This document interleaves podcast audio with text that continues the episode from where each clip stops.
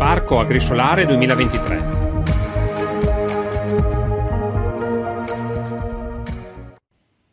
È stato pubblicato il regolamento operativo del Parco Agrisolare 2023 con tutte le date eh, e le scadenze e le modalità di presentazione della domanda.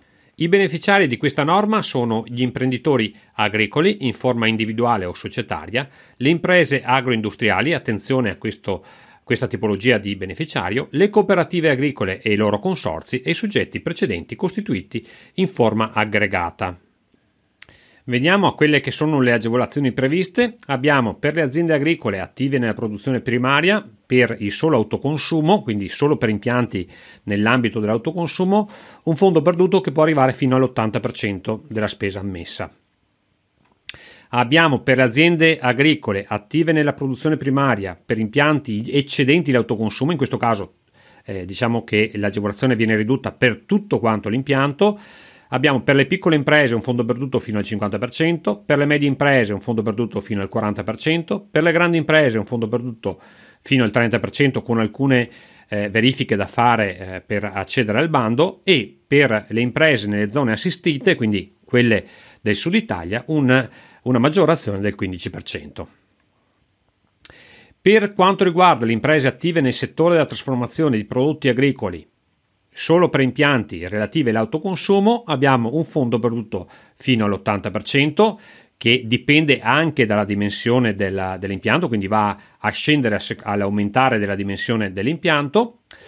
Per quanto riguarda le imprese di trasformazione di prodotti agricoli, in prodotti non agricoli e le altre imprese non ricomprese nelle definizioni che abbiamo visto fino ad adesso, abbiamo per le piccole imprese un fondo perduto fino al 50%, per le medie imprese un fondo perduto fino al 40%, per le grandi imprese un fondo perduto fino al 30%, sempre con le verifiche da, uh, descritte dal, dal bando, e per le, le imprese del sud una maggiorazione del 15%.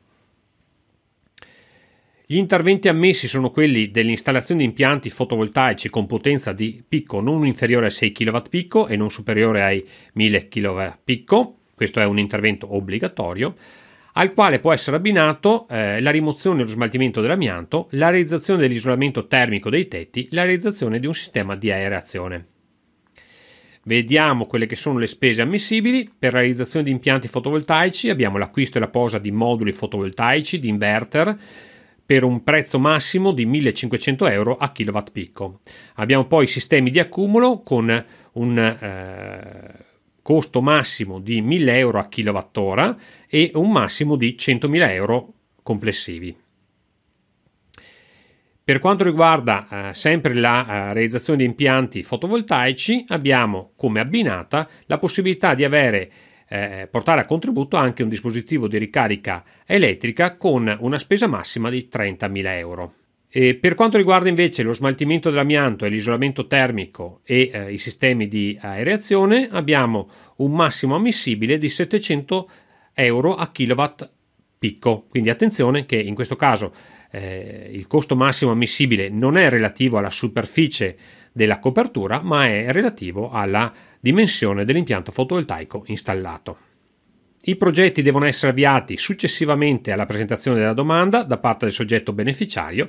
Tutte le spese sono ammissibili a partire dal momento della presentazione della domanda. Attenzione che questa è una domanda che mi viene fatta molto di frequente. Le spese quindi sono ammissibili solo dal momento successivo in cui si presenta domanda. Tutte le spese che sono state eh, sostenute prima di questo momento non sono evidentemente ammissibili. È possibile chiedere un'anticipazione fino al 30% a fronte della presentazione di un'idonea garanzia fideusoria. Eh, I soggetti beneficiari dovranno realizzare collaudare rendicontare gli interventi entro 18 mesi dalla data di pubblicazione dell'elenco dei beneficiari. Veniamo a quelle che sono le scadenze. L'apertura dello sportello è prevista per il 12 settembre 2023 e la chiusura dello sportello per il 12 ottobre 2023, salvo naturalmente l'esaurimento delle risorse disponibili. Per approfondimenti ed assistenza alla presentazione di questa domanda, il sito di riferimento è retteagevolazioni.it dove trovi eh, sia la scheda completa di questo bando sia tutti i miei riferimenti. Se questa puntata ti è piaciuta e mi stai seguendo su YouTube, ti invito a mettere un mi piace e a condividere il video. Se invece mi stai seguendo sul podcast, ti invito a mettermi una recensione a 5 stelle e ad iscriverti al podcast in maniera da non perdere le prossime puntate e le prossime agevolazioni. Io sono Franco Rasotto e questa è Rete Agevolazioni.